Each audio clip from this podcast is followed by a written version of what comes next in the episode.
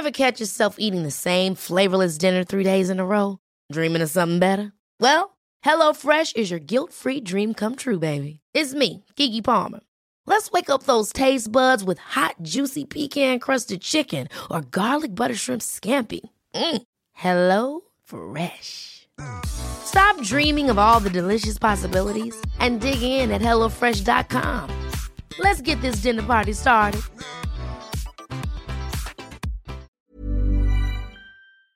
This episode of Silent Giants is brought to you by Alley. Alley, powered by Verizon locations, are developed by Verizon, the world's leading technology company. In collaboration with Alley, a membership only community workspace for creators. Each location is a community curated powered by the emerging technologies and thought leadership of Verizon.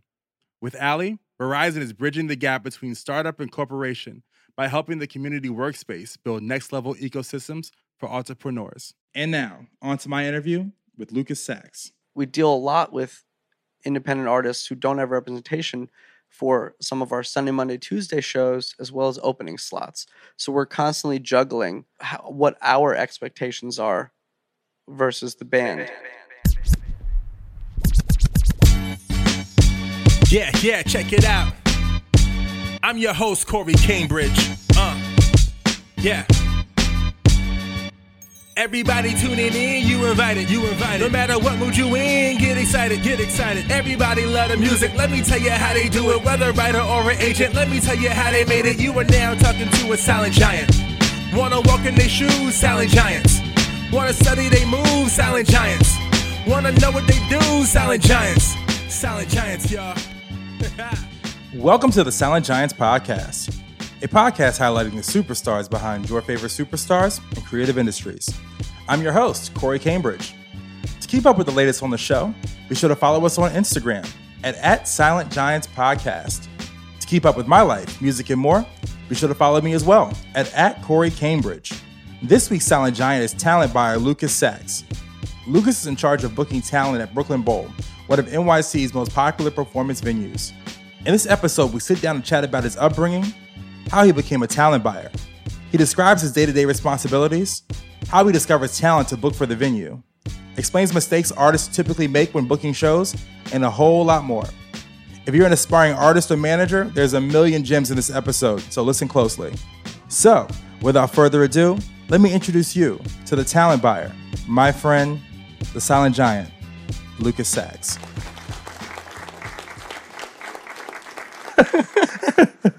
What's up, Lucas? How you doing, man? I'm doing all right. How you doing? Dude, I can't complain one bit, man. I'm happy to be here at the Brooklyn Bowl with you. Likewise. Yeah, Yeah, thanks man. for being here. Oh, and this what was casual stress? Casual stress Thursday? Oh yeah, every day. Every day's casual stress. Just figuring out how to manage it. Yeah, it's like it's rainy, but it's not too rainy. You want a little bit of rain sometimes when you have an indoor concert venue. Oh, that's you a good point. You don't want it to be too nice out. that's a good point. Yeah. Wow, we're touching on things already. Yeah, there you go. Where are you from, bro? I'm from New Jersey. Oh, what part of Jersey? Uh, Monmouth County, near like it's basically Bruce Zone, Bruce Springsteen Oh, Central. very Americana. Yeah, yeah. Asbury Park is not too far from where I grew up. Okay, so it's like kind of like a beach town. Yeah, it's about. Five, I grew up five minutes from the beach, a little town called Rumson. Doesn't uh, Bruce sometimes go and do like little concerts and pop up in like Oh, Asbury yeah. Park? Yeah, he he actually has a house in the town that I grew up in, and then another house 25 minutes away or so. But he'll definitely show up and do. You know, he'll jump in the Stone Pony, which is a historic venue down there in Asbury Park, and he'll he'll show up for you know they have this thing called the Light of the Day concert. Yeah. and he'll sit in with some people unannounced, and he'll play with you know when Alejandro Escovedo comes to town, he'll go and sit in with him, and you know he's got his buddies. He, like, Okay. he likes to still play you know a small club and not just do arenas when he can. Uh, oh, were you a big Bruce fan growing up? You know, it, it's funny because I, the New Jersey thing, like everyone either loves Bruce or really hates Bruce. Yeah. And there's very few people from New Jersey that have an in between vibe and approach to his music. I, I will say I've seen him nine times. It was the first concert I ever went to. Okay. I was probably eight or nine years old. And it was one of the rehearsal shows. He used to do these rehearsal shows at the uh, convention hall down there in Asbury Park. So it's you know, it wasn't it was a theater, it was a small theater. So he would do these shows for a couple thousand people, just warm up gigs. You know, he'd still be reading his lyrics off the teleprompter. he'd be calling out songs as he went to the band when they would try to figure out what they were wanting to do for the for the you know three and a half hour, four hour show they were going to put on. I give him credit for that, man. He puts on one hell of a show. Crazy, Yeah, like You he's know? like LeBron James. yeah. When it comes he to never shows. stops. You know, nobody can beat that guy in terms of stamina right Oh, now. and, and like endurance, man. Endurance and stamina. Like he goes, he goes in. He goes in. he runs out of he runs backstage for a few seconds probably to, to pee and that's it you know and then he's right back at it Like I have to give. You know what? One thing that I have to say. I may not like a person's music, but I have to respect the give a fucks who give about the craft. absolutely Like he gives one hundred percent. but he's always himself the whole time too Yes, that's huge. yeah So he's also, always genuine so like, did you grow up in a musical household? uh yes and no my family has always been sort of creative and artistic. My mom's a writing professor at a local university. My dad's a dentist but we always had people singing or or you know artists in the family. Growing up i played piano a little bit didn't love it. Um, and then you know a bunch of my friends in middle school started playing guitar. Everybody was starting to do guitar lessons and we had a local music store down the street. And i was like you know what? I should try this. Let's see what's going on. So i took guitar lessons in middle school uh, made a band with some friends in high school started booking our shows when we were doing that and kind of used that. It was like, all right, well, this is cool. Like someone has to set up the gigs and tell people we're doing them, and then we would always get consignment tickets. We, we'd play places like the Stone Pony. You know, Okay. not when Bruce was ever there, but you know, we would do like the local opening slots sometimes, and they would they would give you seventy five tickets and tell you you got to keep two dollars for every ticket you sold. Oh, all right. So you know, Make a little bread. Yeah, a little bit.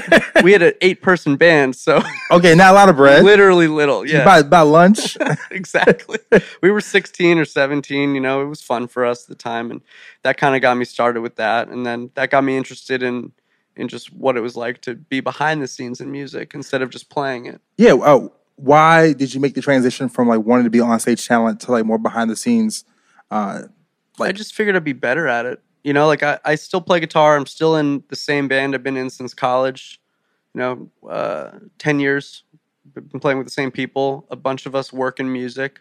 okay. and it's just a really good hobby for us. You know, it's a really good way for us to just relax and sort of remind ourselves why we work in music and why we like it so much by playing it. Mhm. But you know, not having to worry about that for paying rent and for paying the bills. You know, I mean, that's a very interesting like observation to have within yourself to know at a very early age. You know, mm, I may be better at you know doing more administrative behind the scenes stuff in the music industry.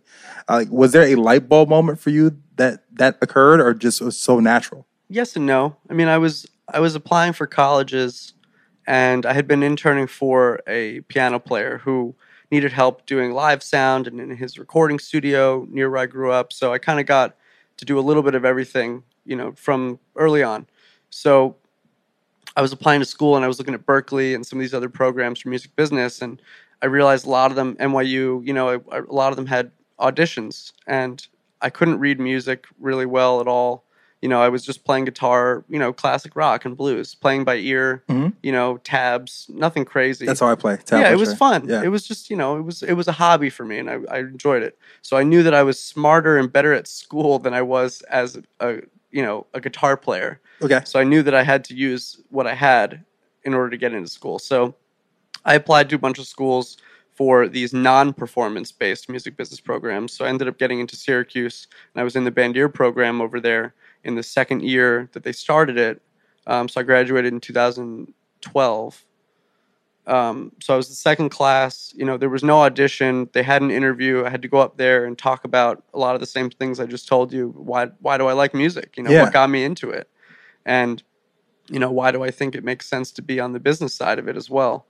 You know, and I I think there's a lot of people that work in music who don't have any musical background, where they're not performers and they don't understand equipment and tech as much Right. you know that comes up on you know in what I do sometimes but there's a lot of people who care a lot about it and know a lot about it and it makes it enjoyable to do what we do all the time I think when you can have those sort of like-minded conversations of geeking out over somebody's guitar pedals or you know that kind of sort of thing so I went into this program in Syracuse knowing that I wasn't going to be auditioning and it was just focused on business courses and a lot of different communications things. So it was a pretty broad program. It was in four different colleges Okay. um, at Syracuse. So Okay. they touched on the communications school and the business school and the arts and sciences and some other thing. I can't even remember what it was. and, you know, that was to me what got me super excited because we had mandatory internships.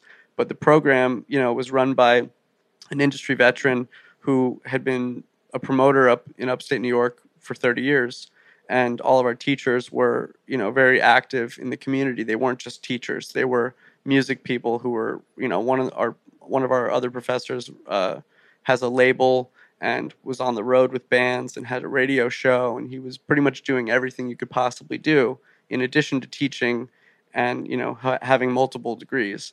So you know that was exciting for us and they helped us get internships using the connections that we had and they taught us about you know creating your web and your network of people and how to know who's going to be helpful to you and you know the way to navigate you know music that's also the best thing about uh, I learned from music professors um, that they're still very active in the community. You touched on a, a very good point. You know, it- it's kind of hard to sometimes your teacher can feel uh, like just the teacher, yeah exactly but exactly it's like weird when you see him at Walmart. Right it's like whoa, yeah like, you have a life outside of right? Yeah, but one thing about mu- music professors that are really really cool is that they still are have that love for music and still are active. So whether it's uh, uh, I've interviewed you know Susan Rogers, who's Prince's engineer. Uh, she's That's now awesome. at Berklee, or Bob Power, who was like the engineer behind um, uh, you know Tribe Called Quest. Yeah. um, he's now a professor at NYU. So a lot of these folks are still very very active in the music community, along with their um, professional teaching profession. that's awesome for them but i think it also gives the students a real upper hand you know watching these people who have done you know multiple decades of work in the industry who then also teach but stay active in what they're doing these people have so many connections they can help the students you know you have to start from the bottom in music no Right. matter what Right. whether you're a student trying to get an internship or you're a recent graduate trying to get a job or you're in a job and trying to move up or get a different job you know there's always there's a lot of dues you have to pay and a lot of time and hard work and sometimes you just need somebody to stick their neck out for you a little bit Well, you, touched on something else too. Um, speaking about your college experience, that I feel that a lot of universities don't set you up for is teaching you how to build your network. A- Absolutely. A, lot of times it teaches you the, the X's and O's of how to get an A, yeah um, but not really the people aspect of what it takes to be, um, you know, successful. there's a lot outside the classroom. You know, you can't just learn from a textbook, especially for this business. You know, any creative field, I think, when you when you have to deal with the business side of a creative field, there's no rules. I think there's a lot that you can sort of figure out as you go, and you notice that everybody has different backgrounds, different levels of experience. You know, no no two people working in the business are really the same. You know, and that's kind of that's one of the things I love about working in, in the music industry is that you deal with people that are completely different, doing the same. You know, even if you're doing the same thing, I'm going to book a band on a whatever night. The same band, same type of band, whatever it is, you're dealing with completely different personalities, different approaches to the same problems or the same, you know, negotiations. It makes it really interesting, and I think a lot of that comes from, you know, mentors Mm. and people learning what's you know how do you approach a situation when you don't understand you know it's it's a real time thing you have to learn as you go a lot of this and you have to have some sort of instinct crossed with you know background information that you get from a mentor but everyone has a different teaching approach Right. Uh, you mentioned uh, how'd you get into you're, you were a talent buyer here at Brooklyn Bowl. Did you know you were going to be a talent buyer uh, while in college?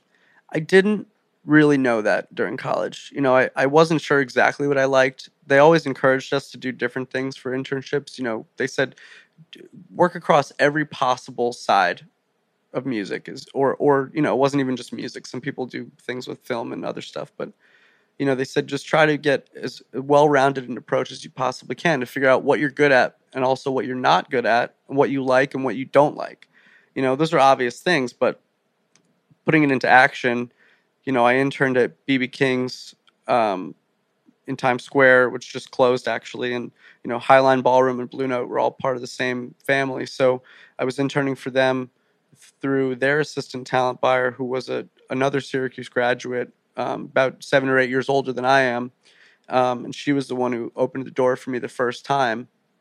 So I interned there, and I got to see what what's a venue like. You know, what what's the back end of a venue look like? How does that work? So I was doing contracts, and I was doing a little bit of, you know, it was elementary stuff. It was right after my freshman year of college, but it got me interested in working for a building. Okay. a concert promoter. And through that same internship, you know, we they were Highline was producing shows on Governor's Island that summer, so they let me go be a production assistant there. And then there was a subcontractor doing the production work who was also helping with All Points West, um, which was that AEG festival that only happened for two years out on um, Liberty State Park. Okay. So that was 2009. I was good enough at the production assistant stuff I had been doing um, with skills I learned from being in a band and having to move my own stuff around and dealing with that logistics, those logistics, and um, they helped. They let me do All Points West, so I got to do a lot of different things. I was like setting up Jay Z's trailer just with furniture, and like that was kind of exciting, but it was also like a wake up at 4 a.m., drive an hour and a half, work a 19 hour day, and then see some of the show, and then go home and do it again for Yeah, five you, days in You're a in row the gauntlet. yeah, and that was totally unpaid. You know, it was just part of my credit based internship. But I was happy to do it, and I met a lot of different people doing it. And that that one summer essentially turned into three different internships, just because of all the different things I was doing. Wow. You know, so that was that got me really excited with live, and I wanted to do live music primarily. You know, I had been interested in music supervision, and I realized I needed to be in front of in front of a band in some way. I wanted to watch the show. I wanted to see the fans' reactions. I wanted to see when you know fans are cheering and the band feeds off of that, and then you have this cycle of people just being really happy and excited, and you know that energy is is hard to top. You know, that's something I think about when I see sold out shows here. You know, I watch the fans as much as I watch the band. You know, you Hmm. want to see their reaction. Are they having a good time? You know, it, it's it's all cyclical. You know, like everything, everybody plays off of one another. And, and so, how did you become a you know talent buyer? Like, how, how'd that even happen? So I'll skip ahead to um, some later internships. I did some management stuff. Was trying to figure out if I liked artist management versus talent buying. I decided those are my two strongest interests. And you know, upstate New York, where I was in Syracuse, there was a theater called the Westcott Theater. It was a 700 cap converted movie theater from the 30s. So it had stadium flooring. The green room was the projection room, so you could see out the bands could see out the little window into the crowd. It's a really cool room, and they were bringing all these bands really similar to what ultimately what I do here now. So you know, I was seeing Galactic and Soulive and Lettuce and Grace Potter and Railroad Earth and Umphrey's McGee, and that exposed me to folk and jam bands and so many different types of genres. You know 700 tickets upstate new york it's not the same as 700 tickets here. Those are much usually much bigger acts. Um, they'd be playing much larger rooms here than they would upstate new york. Okay. so it was just cool because we would always be front row. We would go to every show we wanted. The tickets were usually cheap enough. That got me really interested in those groups and i ended up doing um, one of the smaller concert boards and i sort of weaseled my way in. There was about seven people running it and my buddy was the the president and he was graduating and he said you want to be my vice president this semester before i graduate? I was like sure. I hadn't even been a member of it but it was so small and they had almost no budget. The main concert board was doing was getting a million dollars a year from the university to put on multiple 10,000 person shows Wow. so they were doing the real stuff. These guys had 2500 bucks per semester. So they were doing Pete Francis from Dispatch in the local 75 person coffee shop. And they had Pete Francis play every year without fail. Really nice guy, but just not what I was hoping to do once I got there. So I got in that. I sort of changed it up a little bit. Was looking up who books who booked whom. You know, I just you can Google search and Facebook search a lot of booking agent contacts. So I thought about the bands that I would see at the Westcott Theater who might be the openers for those bands and then try to contact them through their booking agents. And I made a bunch of connections through that and ultimately worked with um, Soulive's manager at the time. And I booked Nigel Hall, who sang with Soulive. I couldn't afford to pay Soulive properly. So I got the guy who sang with them and plays piano with a drummer. So we did that. That was our first, you know, the first time I was on the board of this small organization using the university money. And then we expanded it over the next year and a half. And I had Gramatik and um, uh, Best Coast at the Westcott Theater ultimately by the time I graduated. So I stayed in touch with all those managers, all those booking agents, and I, I reached out to everybody when I was trying to find a job who's going to help me out. You know, and a lot of them were really nice and they didn't know me in person, but they were all willing to stick their neck out and say, Well, we know that you're in school. Like you, you only know so many people. If we have any day to day positions open anywhere, we know of any, we'll, you know, we'll help circulate your resume. So I found out from Soulive's manager that there was potentially an internship that could maybe turn into an assistant position here at Brooklyn Bowl. And I went in to say hi to those guys because their office was just a five minute walk away in Greenpoint at the time. And they said, well, come back and talk to us after and let us know how it went. So I did the interview here through the recommendation from Soulive's manager. They basically agreed to hire me as an intern um, two days a week. I went back to Soul office and I said, well, I'm only going to be there two days a week. They said, oh, what are you doing the rest of the week? I was like, I don't know, nothing. They said, why don't you come and do part time day to day with us? So I said, sure, let's do it. So they paid for my train tickets to go back and forth from New Jersey and paid for lunch because I wasn't in school anymore, so it wasn't for credit. And two and a half days a week, I was working with Soulive's manager doing tour advancing and festival advancing for Gramatik and Break Science and Kaki King, and then um, a little bit of Lettuce and Soulive, and then interning here. And that was my summer after graduating college.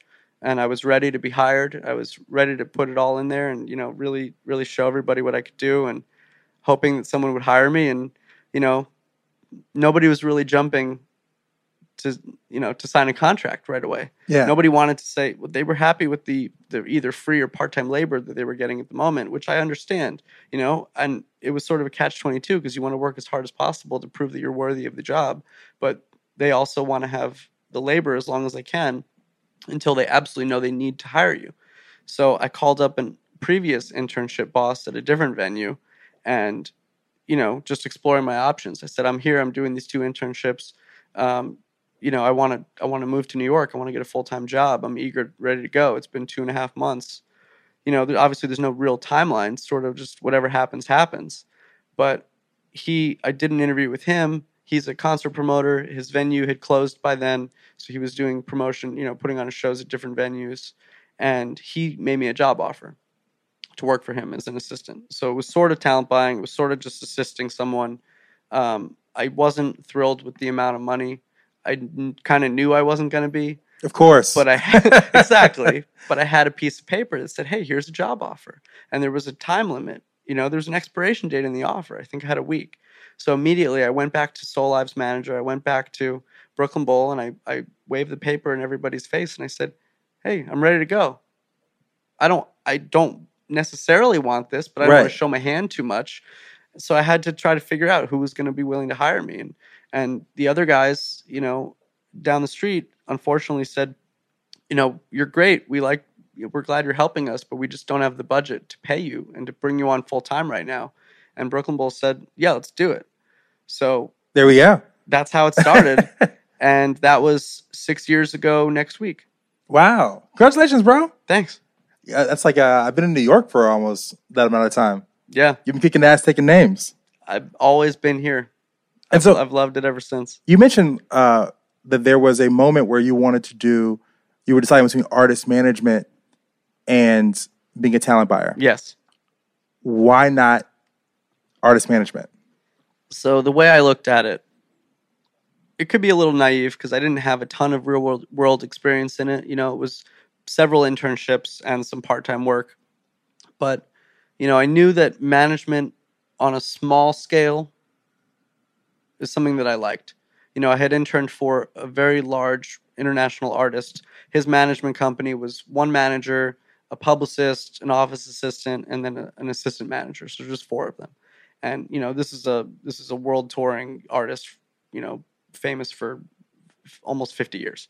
And the I, I had zero responsibility. There were two interns every time I was there. So neither of us did anything except some, you know, errands. I had to read through this artist's autobiography to search for a name just in case it was there because this artist had a falling out with the person and they were going to have to edit the book to take the name out. Okay. So I missed three trains going home while reading this book and the, the guy's name wasn't in it.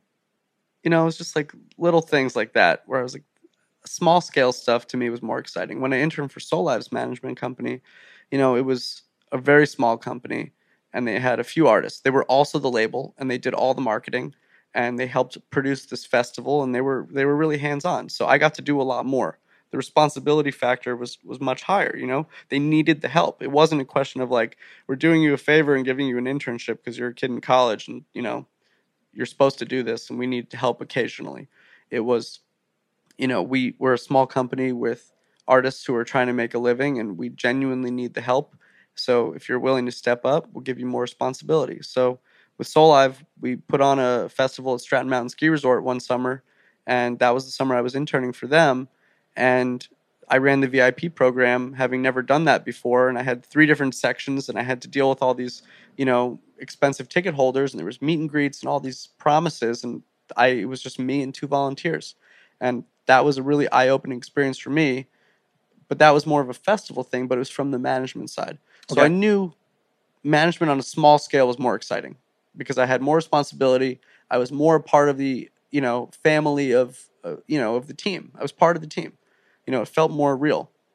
But the ups and downs of being on call 24/7 to an artist where you are solely responsible for making things right. You are the you are you know the hub of the wheel. You're connecting all the parts of the team. You're the one who's the voice of the talent of the artist you know to the rest of the world for a lot of the time you know so and to the rest of the industry as well. So you're trying to figure out how to please them. And i was getting hit up as an you know a part-time person by artists in different countries being like where's our van?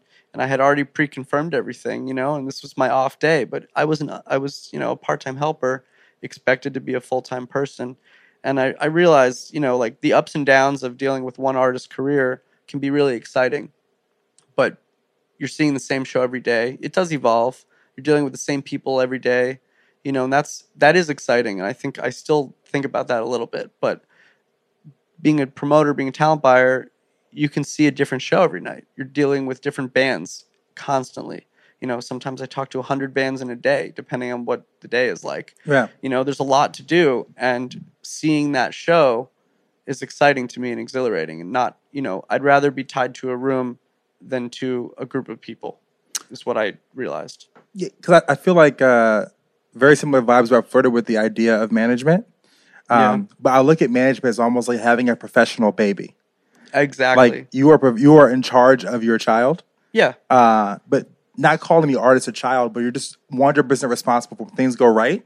When your child makes an A, you're awesome. yeah When your child flunks and is like being, you know, uh, fucking up in class, you're a shitty parent. Yeah, it's your it always co- it always comes back You're- to you're the parent. responsible. Yes, one hundred percent. I mean, I've heard many people say it's like adult babysitting, you know, and and I have a lot of friends who work in different parts of the industry, and some of them were managers and now are looking to do other things or have gone on to other things. And I also know some people who've gone into management but started in different areas, you know. So everyone sort of moves at their own pace and has different feelings about it, but you know, a lot of this industry is really just preparing for things to go a certain way and then being able to react quickly when they don't. Right. You know, as much as whatever your job is in any side of music, there's always that having to react quickly to something that got messed up or something that didn't happen or something that got that was delivered that was never, you know, or was promised but never delivered.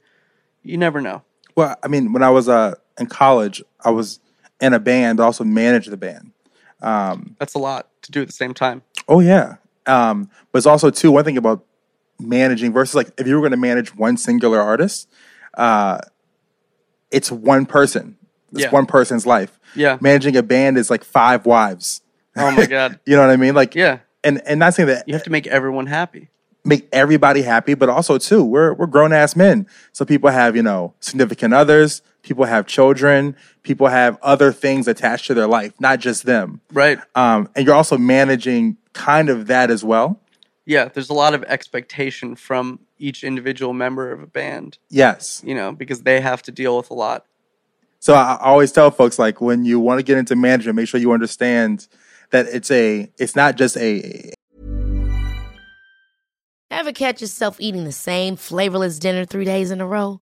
Dreaming of something better? Well, HelloFresh is your guilt free dream come true, baby. It's me, Keke Palmer.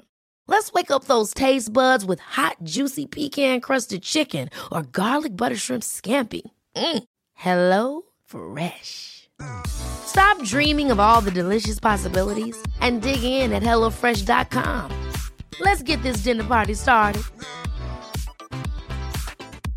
I'm Sandra, and I'm just the professional your small business was looking for. But you didn't hire me because you didn't use LinkedIn jobs. LinkedIn has professionals you can't find anywhere else, including those who aren't actively looking for a new job but might be open to the perfect role, like me. In a given month, over 70% of LinkedIn users don't visit other leading job sites. So if you're not looking on LinkedIn, you'll miss out on great candidates like Sandra. Start hiring professionals like a professional. Post your free job on linkedin.com/achieve today. A managerial part, but it's also a people skill, people managing. Yeah, it's I- like life. It's a lifestyle type of job. It's not just you know. It's not just a nine to five. Yes. Most of these things, but management, being an agent, being a talent buyer, you know, anything where you're based around live music, where there's events happening, you know, there's it's twenty four seven thing. So now we're going to get to the nitty gritty of being a talent buyer. Let's do it. So, what is a talent buyer? For folks who are tuning in who have never heard of the title talent buyer.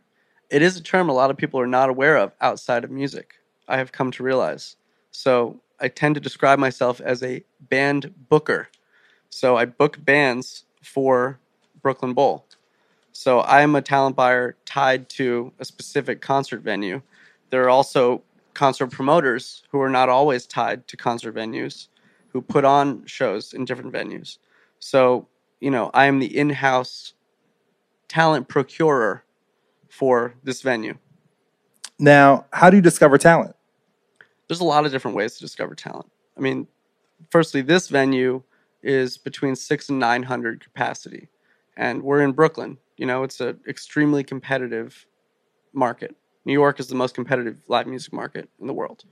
So we're always competing with everyone else. So there's a lot of factors that go into that for here, but even just in general, looking for talent, you know, in in the age we're in, there's SoundCloud, Mixcloud, Twitter, Instagram, Facebook. There's everything. You know, we look at all social media platforms. We think about who's active, who's not active.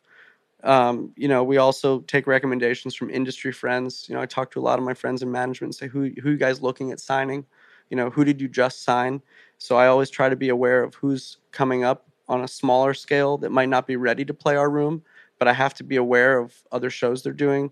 So I also go to other shows at smaller venues and try to see, okay, who just sold out Mercury Lounge, or even sometimes who's playing at Arlene's Grocery. It depends on what it is. Okay. There's no right or wrong. It's just being as much of a sponge as possible, being able to look and see what there is. Now, are, are the other talent buyers in the area also communicating with each other? Absolutely. Okay. It's pretty common for talent buyers to be talking. You know, like you are competing with each other to a certain degree. A lot of people have pretty close relationships. You know, we all go to each other's shows. You know, everybody will throw each other on the guest list. It's pretty copacetic. Everyone's pretty good about that. So, you know, uh, there were there were a few venues and a few people that I talk to pretty regularly and say, "Well, how did this show do for you? Is this going to be a good one? I'm thinking about booking this artist." And they'll say, "Yeah, you know, this this guy sold out a month in advance. You should definitely do it." Or, you know, maybe not. So that that factors into the into the conversation a lot of the time. You know, there's it's just having your ear to the ground at all times. Talk to talent buyers, talk to managers, talk to booking agents, find out who they just signed or who they're looking at, but also just see what are the people listening to. You know, it doesn't have to just be music people. Music people get excited about stuff and find out about it early, but it doesn't mean it's going to sell tickets right away. Right. Um, I like to think of being a talent buyer as being like the A and R of the live music part. Absolutely. Um, That's a great way to put it. and I, I an A and R is such a sexy job. Yeah. Oh yeah, I'm an A and R. I'm an A and R. And uh, I always often wonder what are the tough spots about being an A and R. So what are the tough spots? The hardest part about being uh, a, a you know talent buyer. there's a lot of difficult things that go into talent buying. Um, I would say just the fact that we get hit up by so many people constantly. You know, we have a blanket email that that gets sometimes 200 emails a day of just people saying, "Hey, can you book my band?" or "How do I get in touch?" or "I represent this artist." And you know, some people are more detailed than others, and we'll read through it and reach out to them. And sometimes they're just literally, "Hey, how do I book a show there?" And they won't leave their name or number or an artist or any. You don't know anything, you know. But there's just constant bombardment. So you know, my cell phone is also my work phone. So it's always ringing. It's always people are always texting me. You know, there's no on or off switch. So it's just really figuring out how to manage time is one of the biggest things, one of the biggest challenges. We're doing 11 shows a week in this venue as well. So there's a lot of volume. So there's a lot of, you know, I, I hate to put it like this, but it's like triage, you know, in battle. You know, you have to figure out what's the most pressing, time sensitive, or largest issue that you have to deal with at any one moment. And you deal with it as quickly and as efficiently as you can, and you move on to the next thing. You know, so I mentioned earlier, that Ticketfly is down, and we're right now we're you know we're a Ticketfly venue. We have been since we opened. We have a great relationship with them, and um, you know I learned a few hours ago that they were hacked and that they shut down their site to protect everyone's data. So it, it affects our front end of our website as well as our ticketing platform. So we can't even tell people that all the shows we're doing for Governor's Ball after parties this weekend are still happening, other than on social. Mm. And we're literally answering the phone, saying to people, if you want to buy a ticket, tell us your name and how many you want and bring cash to the box office tonight.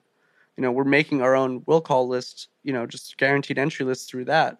So that's a real time problem that we're having right now.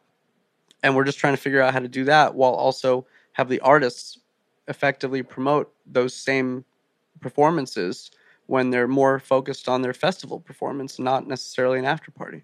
So let's say, for instance, um, you know, I'm an act and uh, you book me here at uh, Brooklyn Bowl. What, as far as promotion goes, are you in charge at all of promotion? Is the venue in charge at all of promotion, or is the band or the artist singularly control uh, singularly in charge of promotion? It's highly mutual. So you know, we have an in-house marketing team. A lot of what being a talent buyer is as well is knowing the audience for the artists that you're booking. So I have to dictate to our marketing team, hey, this is this artist. Let's go. Let's approach it from you know these five areas. You know, it's a country artist. We don't do a lot of country stuff. Okay, let's hit up Nash FM, the country station on Long Island, and try to get them to do a radio presents and give away tickets on air. So we're appealing to country music listeners. Mm, okay. You know, we do.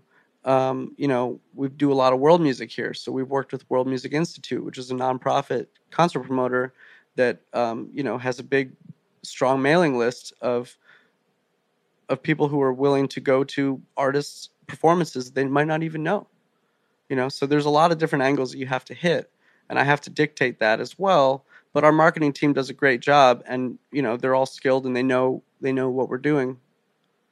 So it's it is also expected of the artist to promote their show, even if they're on a hundred date tour. You know, we're agreeing to guarantee them a certain number of dollars for their performance, and there's a lot of expectation leading up to that. You know, contractually, we're saying, yeah, we're we're marketing the show. We're going to tell everybody we can that this is happening. Yeah. But we need you to help us too. There are some times where we book bands that are not our bread and butter, and we really rely heavily on the artist because their fans are the ones who are going to come to the show, not necessarily our standard Brooklyn Bowl uh, concert goer. So we rely even more heavily on the artist when we know we're getting someone um, whose fan base is not our usual uh, person. Now, is uh, does a band typically make money off of the ticket sales, or is it like you, they're contractually obligated to make a certain amount of money? It's different How every does that, time. how does that work? everybody structures deals differently. You know, some venues do door deals where they will give the band, um, you know, let's say 65% of ticket sales. Okay. So any ticket, whether it's sold online or at the door, no matter what, the band is entitled to 65% of that. Okay. It gets more complicated when you factor in, you know, bar minimums and things like that. We don't do that. You know, we we keep we have bowling, we have the restaurant, we have the bar, we have the concert venue. It's all one room, but everything kind of operates separately in terms of the business side of it. Yeah. So we guarantee bands money. So what that means is we're saying we're committing financially to X number of dollars regardless of how the show does. So the band is guaranteed to get at least that amount of money That's great. with the ability to make more if the show does really well. Right. That, that's great, though. I, mean, I will say that a lot of times uh, in New York City is very much like, you know, you play to pay. It's almost like association basketball. Oh yeah, You know. it's the same thing with those consignment tickets I talked about before. Yes. you know, pay to play is a terrible model. I we really don't like it. Uh, to me, a lot of it is it, it sort of shows a lack of either integrity or experience. And with certain size rooms, that makes sense. There are artists where you know instead of a pay to play, they'll just do a door deal. You know, like Mercury Lounge for years and years and years was always a door deal room, and that makes sense. Yeah. you know, totally. A lot of people are knocking on their door, but they also do two shows in a night and they have to do sometimes five or six bands in a day.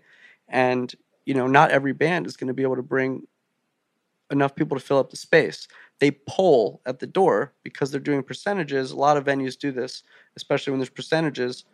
They say when you buy a ticket as a fan, they say which band are you coming to see?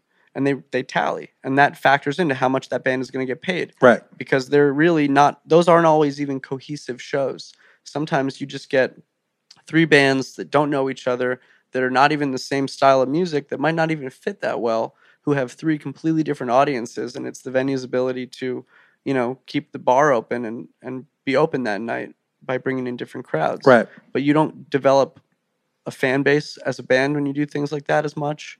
And you know as a venue you don't develop as much of a built-in crowd. This venue is completely different. You know we don't poll anybody you know we don't even ask them if they're coming here just to bowl or anything you know if you come to brooklyn bowl without a concert ticket whatever the ticket price is for that show that night is what the cover charges at the door you know and all of that money gets factored into the gross that goes towards the deal for the band Mm. so if you're coming in just to eat and drink or just bowl if the show is $20 you're still going to pay $20 and then you're going to do a la carte as much or as little as you want once you get inside but that way you know because it's one room you can still always see and hear the show. There's no separate space where it might make sense in or in that way to charge differently. But the way we do it allows for bands who might be worth 200 tickets in New York to do 400 or 500 tickets. You know, the model is that people will come in because it's Friday night and they just want to come in for a birthday party or a bachelor party or, you know, after wedding parties we do sometimes. And people just want to come and have a good time and they usually walk in with a few friends. You know, it's never just it's rarely one person coming in by themselves Right. unless they already know all their friends are going to be here you know and that's we get that with some of our regulars where there's certain people who show up here eight times in a month because they like you know certain styles of music that we're doing more regularly than others and they're having a good time It's also a humongous perk of the model of the venue. yeah Like being so there's like three or four revenue streams being generated into one place. So whether it's the performance aspect, the bar, the restaurant, there's so many you could come for the food, you can come to go bowl, or you can go check out a concert, or just come have a beer. absolutely There's four different ways to make money. Yeah. And that ancillary income is what allows us to pay bands competitively and be as competitive as we can in this market. You know, so we tend to pay bands really well and we also treat them really well and we treat fans really well because we work so hard at what our brand is. You know, this room you walk in, there's a vibe. You know, it's not just a black, uh, it's not a, a four wall black box room like so many other venues where you show up, you know, during the headliner set, you skip to the opener, you have two drinks, and you walk out before the encore. You know, this is the kind of venue where you might show up. The doors are always at six, so we're always opening up before the show starts for a number of hours, so people can come in and sit down and eat and drink and bowl, and then when they want to focus on the show, they can watch the show if that's all they want to do, or they can just do all of those things at once, which is Mm. our favorite kind of customer. You know, so it's a different business model but it allows us to pay bands well and it allows for fans to really have a good experience. Has that also given you guys a competitive advantage in the marketplace as far as being able to book shows because you're able to book your talent as well? Like, yeah, could- I think so. yeah, You know, we do our a lot of our background is with jam bands and roots rock and folk music in New Orleans, you know, and then we also do a lot of hip hop and funk and soul and R&B and um, you know, we, we tap across multiple genres. Other than doing a solo acoustic jazz performance, anything that's loud and exciting and you know something that makes you want to get into it is what we're doing. You know, and a lot of the jam stuff, as well as a few other genres, a lot of these bands play different sets every show. And it's very common for us to book bands multiple nights in a row and do these weekend long runs of three nights or two nights, sometimes five. We've done Soulive uh, has always done this thing called Bowlive that was eight nights and two daytime performances. You know, we do a lot of things where the branding plays off of our name and the band's name because it's something we came up with with them. And, you know, people will show up multiple nights in a row and spend their entire weekend in one venue. So it, it does work well from that regard. So, like, what goes into the ultimate deciding of you booking an act? So, it, it, does a large part of it play based on, of course, how many people you can bring into the venue, and also how much of it goes into your personal taste of, like, oh, I think this band is super fucking cool. Yeah, I mean, I do still get excited about a lot of bands, and that's a really good feeling, you know. But at the end of the day, I'm I'm booking this room for what's best for the for the identity of the room, the brand of the room, you know, and it's less about what I think is cool. If if it's going to sell tickets, it's going to be a really good show. It's going to drive a lot of traffic here, and and people are going to be really into it. That's the most important part at the end of the day, you know. So sometimes we have to think about a band playing on a Friday night in the wintertime is not necessarily deserving of the exact same dollar amount on a Tuesday night in August. You know, even though the band has done really well one night, if they're coming back at a much more challenging time of the year, it's not obvious that they should be paid exactly the same. You know, maybe we build in a bonus so that we're starting lower, so we're protected better. And if the show does just as well as did the previous time, the band can make the same amount of money or mm. more. So there's a lot of little things that go into that. You know, finding the right ticket price. We try to keep our prices as low as possible because of this walk up factor and the fact that not everyone is coming just for one thing. So the cheaper the barrier to entry, the lower the barrier to entry, you know, the better it is for us and the more tickets we ultimately sell. You know, we could price shows a lot more expensive. Um, you know, sometimes we're cheaper than even the same band playing a different venue down the street six months earlier. Yeah. And that model seems to work really well for us because it allows us to get more walk up business.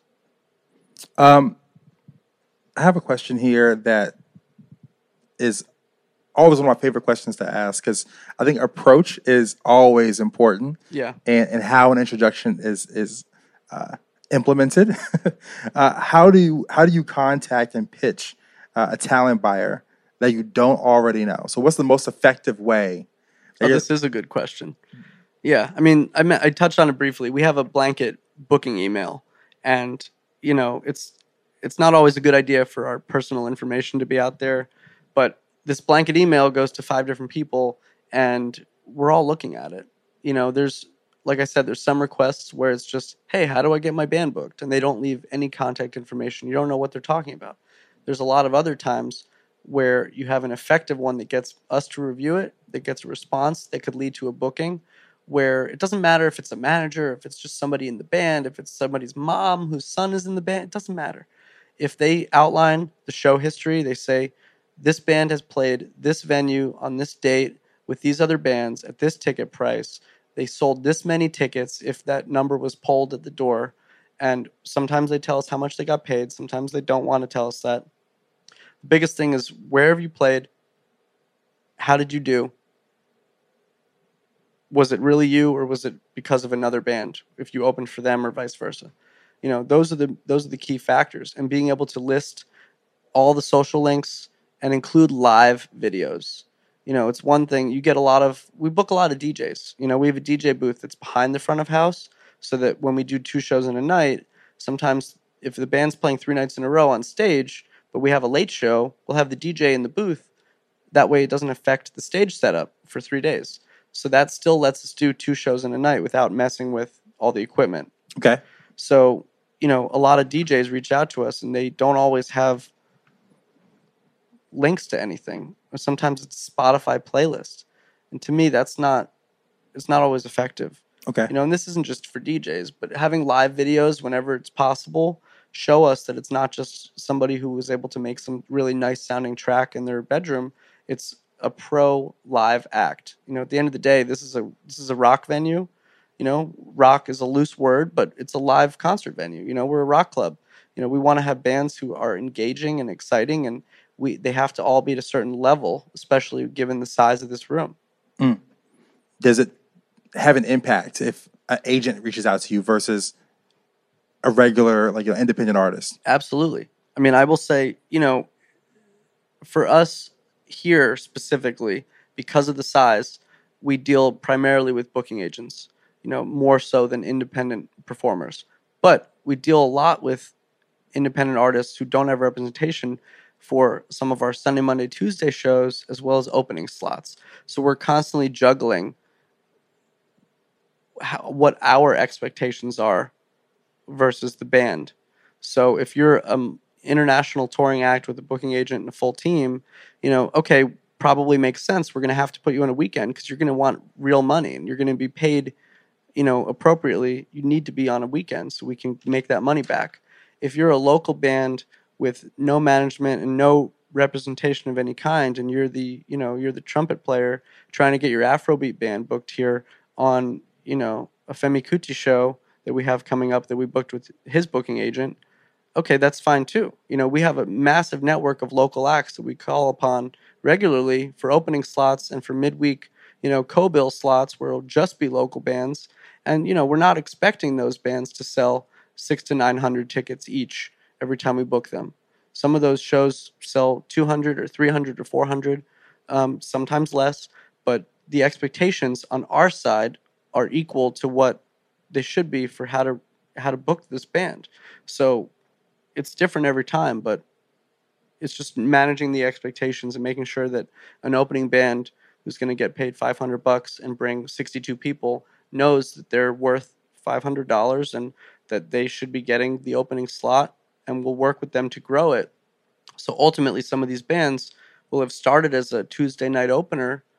There's certain bands now where they're gone from that all the way up to a three night in a row Thursday, Friday, Saturday at twenty dollars each night, and they're selling, you know, almost three thousand tickets. Uh, what are the things that artists and managers do that make your life hell? Well, I would say the artists themselves are usually never the issue because they're usually going to their manager or their tour manager or their booking agent.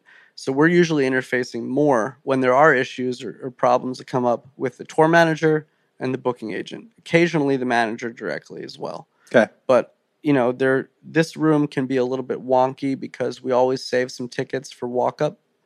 That way, we're never just fully, fully sold out. It's very rare for us to fully sell out a show and have no tickets available at the door. It's a Bill Graham thing, you know, that our owner, uh, Peter Shapiro, really, you know, uh, looks back on fondly. You know, the the Bill Graham model was always okay. You can still walk up and you can get a couple tickets, and we try to reserve some tickets at the door for that, but also managing the expectation of what's how many walk-ups do we think we're going to get. It's you know it's it's a rough estimate, but we've been doing it for for almost nine years, so we know how to how to guess pretty accurately, and you know it has to do with the weather and the ticket price and the night of the week and the season and what the fan like who the fans are of a particular group.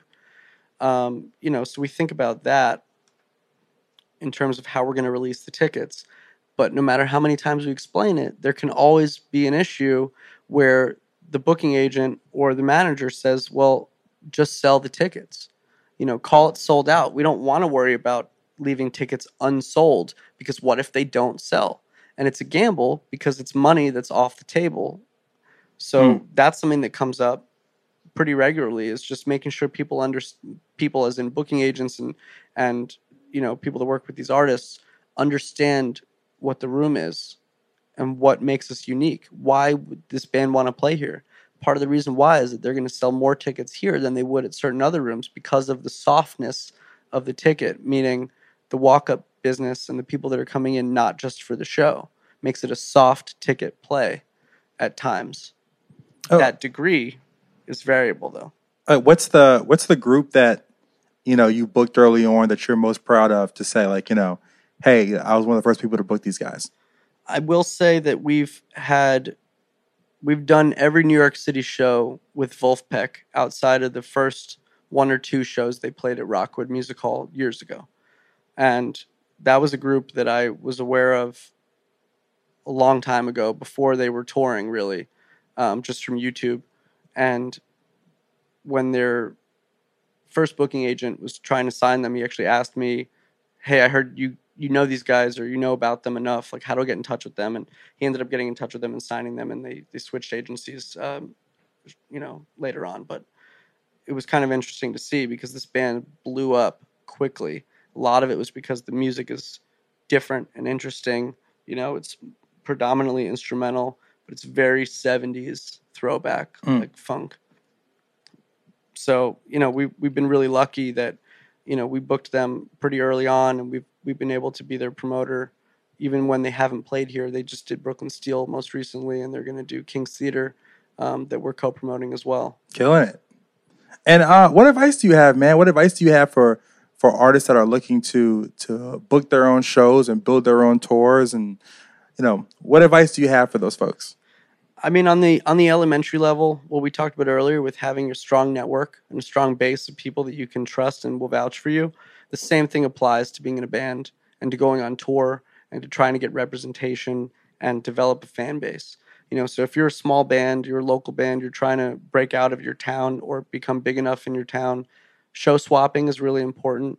So making sure that you're constantly talking to other bands. If you want to go on tour, you know, let's say my college band was on tour in Syracuse and we wanted to go play in Burlington and then in Buffalo and Rochester and Ithaca, we would look up, you know, who are the bands that were similar to us in those cities. We'd get in touch with them and we'd say, hey, can we do a show swap? So when that band would come to Syracuse, they would open for us. We would help bring in our crowd so that they would have a bigger crowd. And the idea is that you get the same thing, vice versa. You know, when you go to their hometown, that they're going to help bring out their crowd because you don't have that following just yet. Hmm. And that's a really good thing for bands to do, um, you know, all the time, no matter what size they are, until they get to a certain point where they have representation.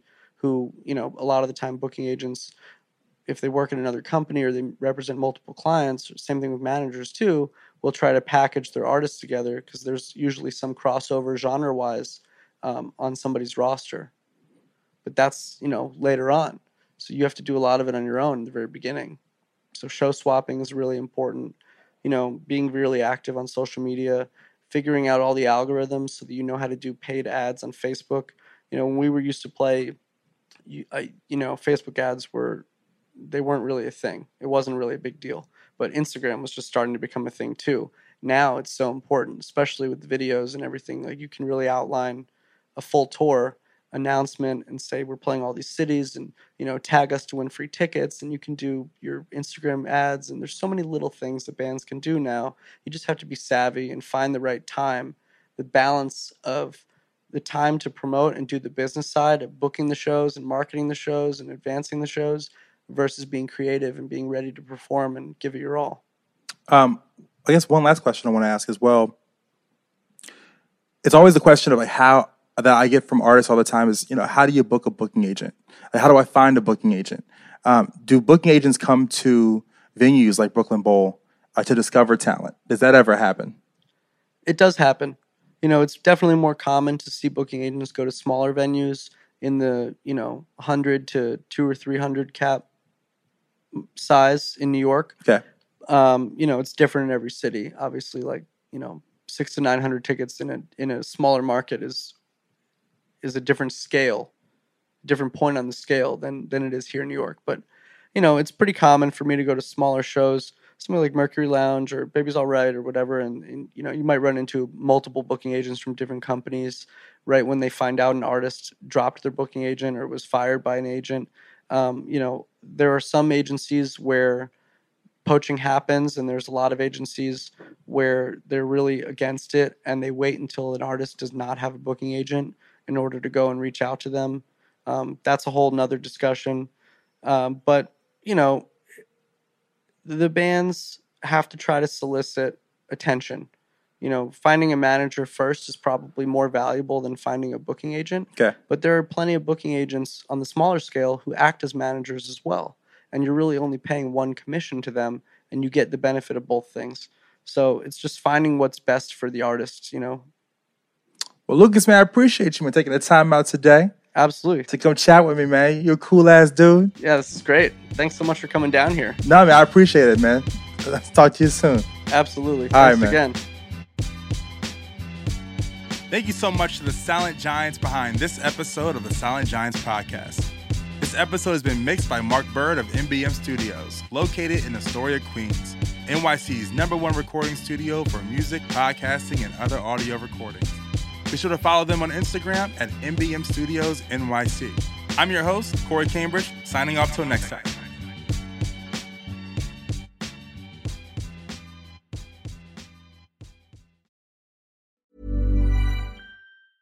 Ever catch yourself eating the same flavorless dinner three days in a row?